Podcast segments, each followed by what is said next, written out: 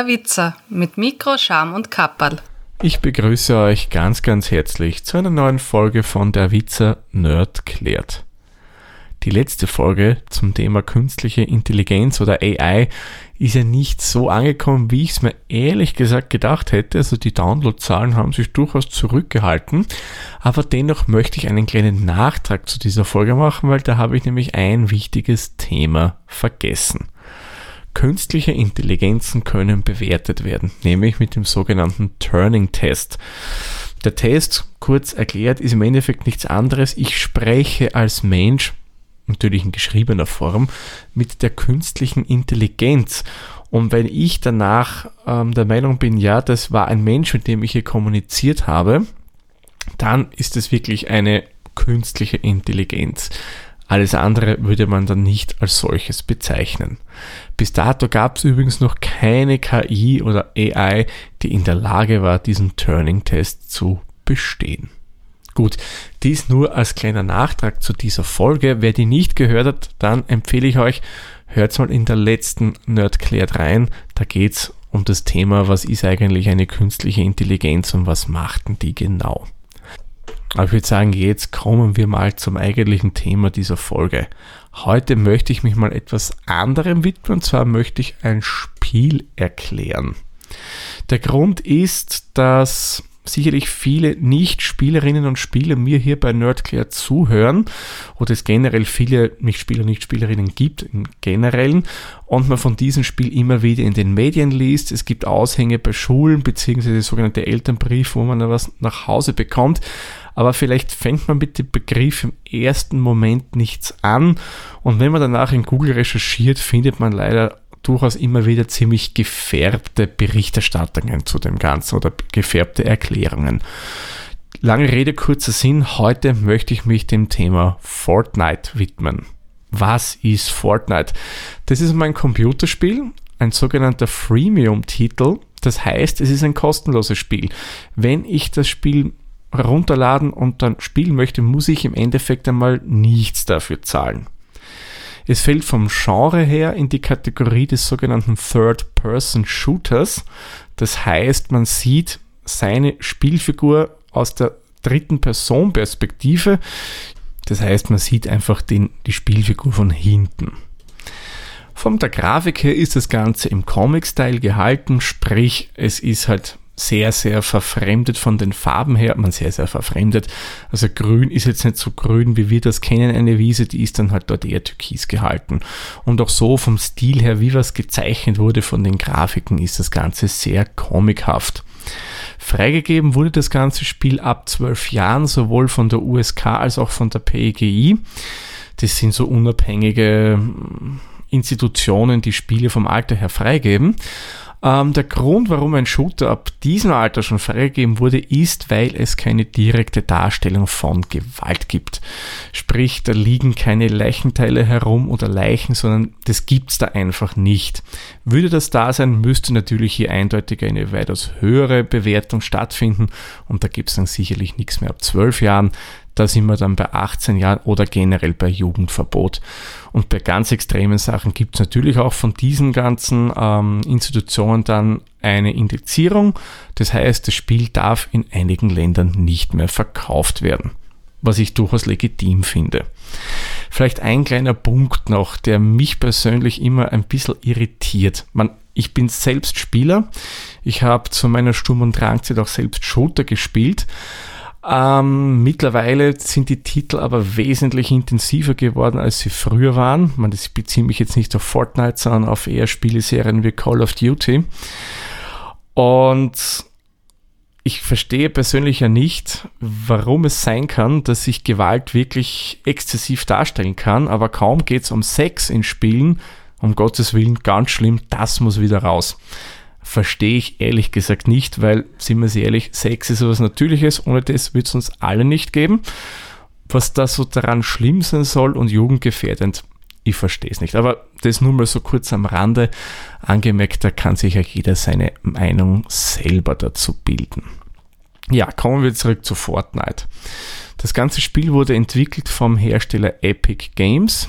Das ist eigentlich schon ein relativ altbekannter Hersteller von Spielen Den gab schon in den 90er Jahren, da war der bekannt von so Jump and Run und Shoot'em Up Spielen, so wie Jazz Jack Rabbit und so weiter. Aber seinen eigentlichen Durchbruch hat diese Firma dann im Jahr 1998 erreicht, nämlich mit der Veröffentlichung des Spiels Unreal.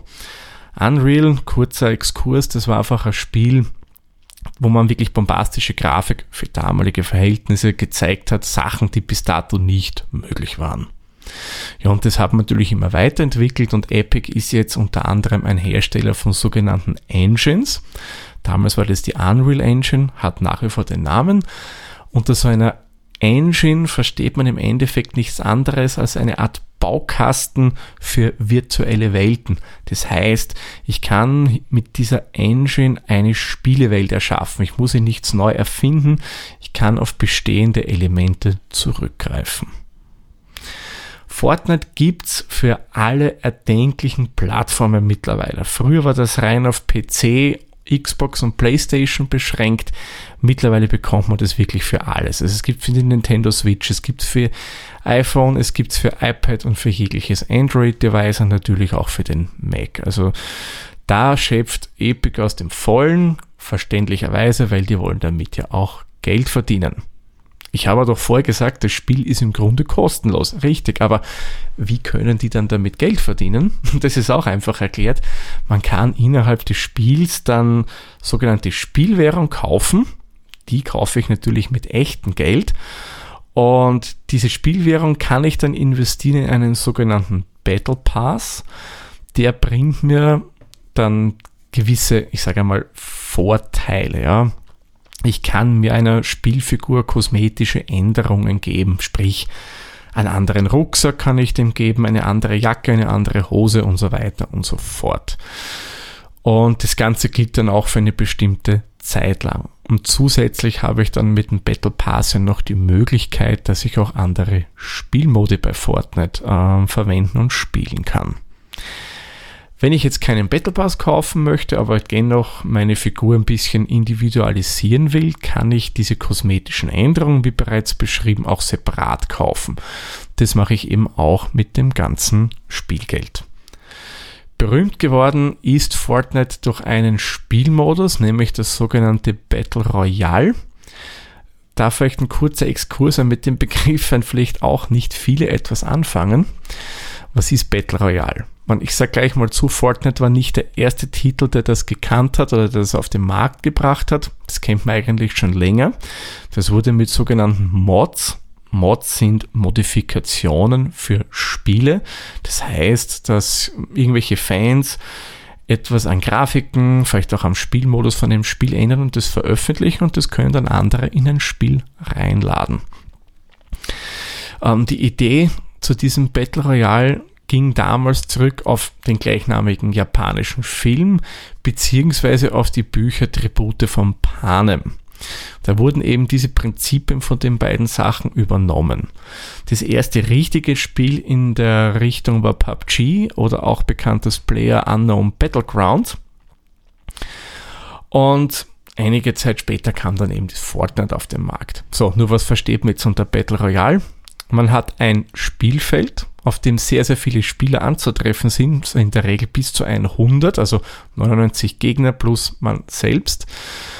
Und bei Fortnite läuft das Ganze dann so ab, dass ich zunächst mich in einem Basislager befinde. Das könnte man auch als so eine Art Foyer bezeichnen, wo ich halt ein bisschen rumlaufen kann, was auch immer. Und auch schon meine anderen Mitspieler sehe oder meine Gegner. Und nach einiger Wartezeit kommt man dann in einen sogenannten fliegenden Bus hinein der einem dann zur eigentlichen Spielkarte bringt. Und bei der springt man dann mit dem Fallschirm ab, ab einer beliebigen Stelle, die kann man sich selbst aussuchen, wo man da abspringt. Und dann landet man zunächst. Und dann ist es mal im ersten Step äh, das Ziel, Waffen bzw. andere Ausrüstung zu sammeln. Das sind Energy Drinks, die wieder Heilung bringen, Rüstungen, was auch immer.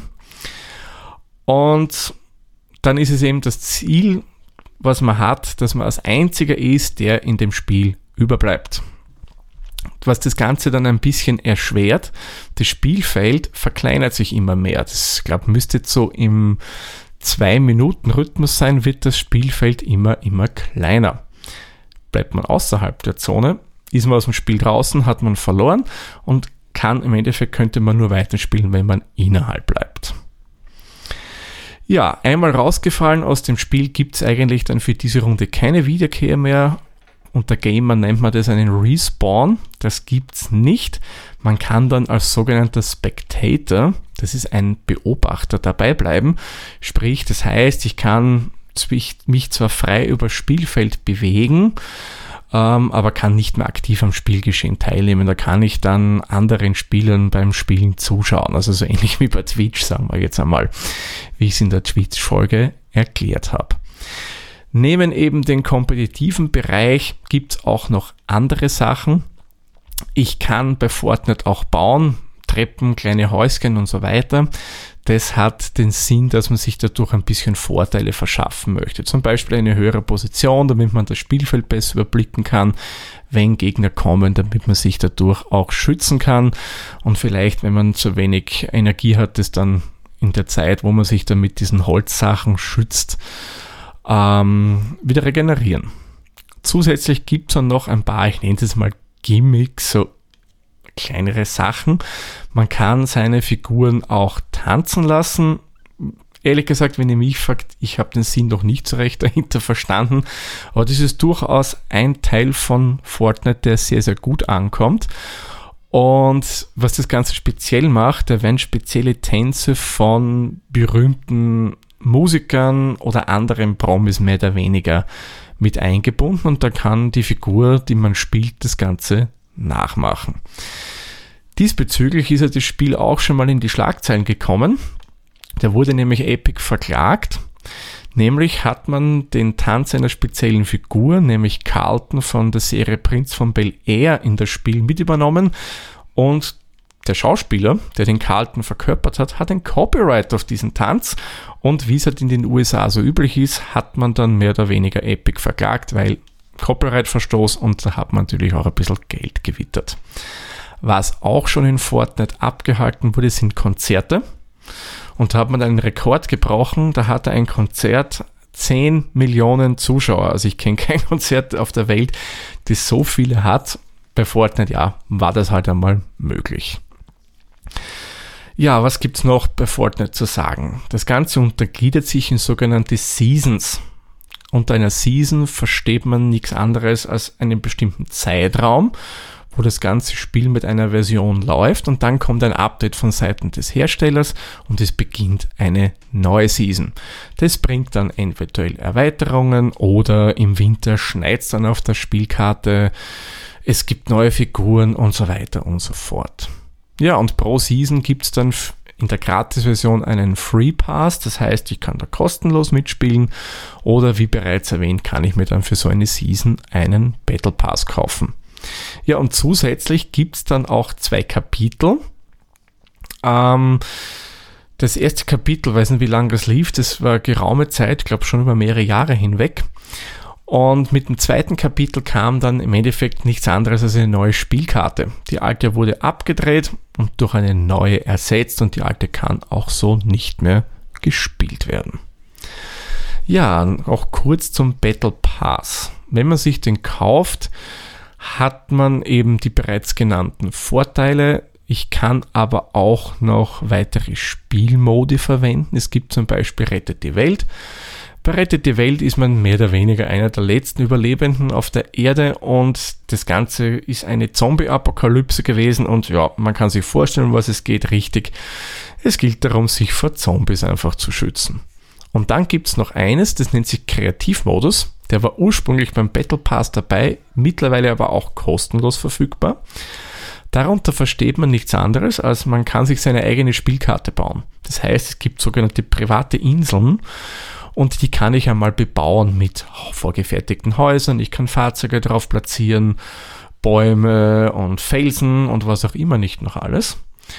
Und dann kann ich einen Spielmode definieren und das kann ich dann mit anderen spielen. Das versteht man unter dem Kreativmodus.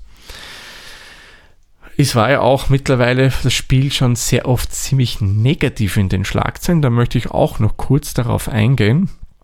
Unter anderem war Fortnite sehr, sehr lange komplett freigegeben für jegliches Alter.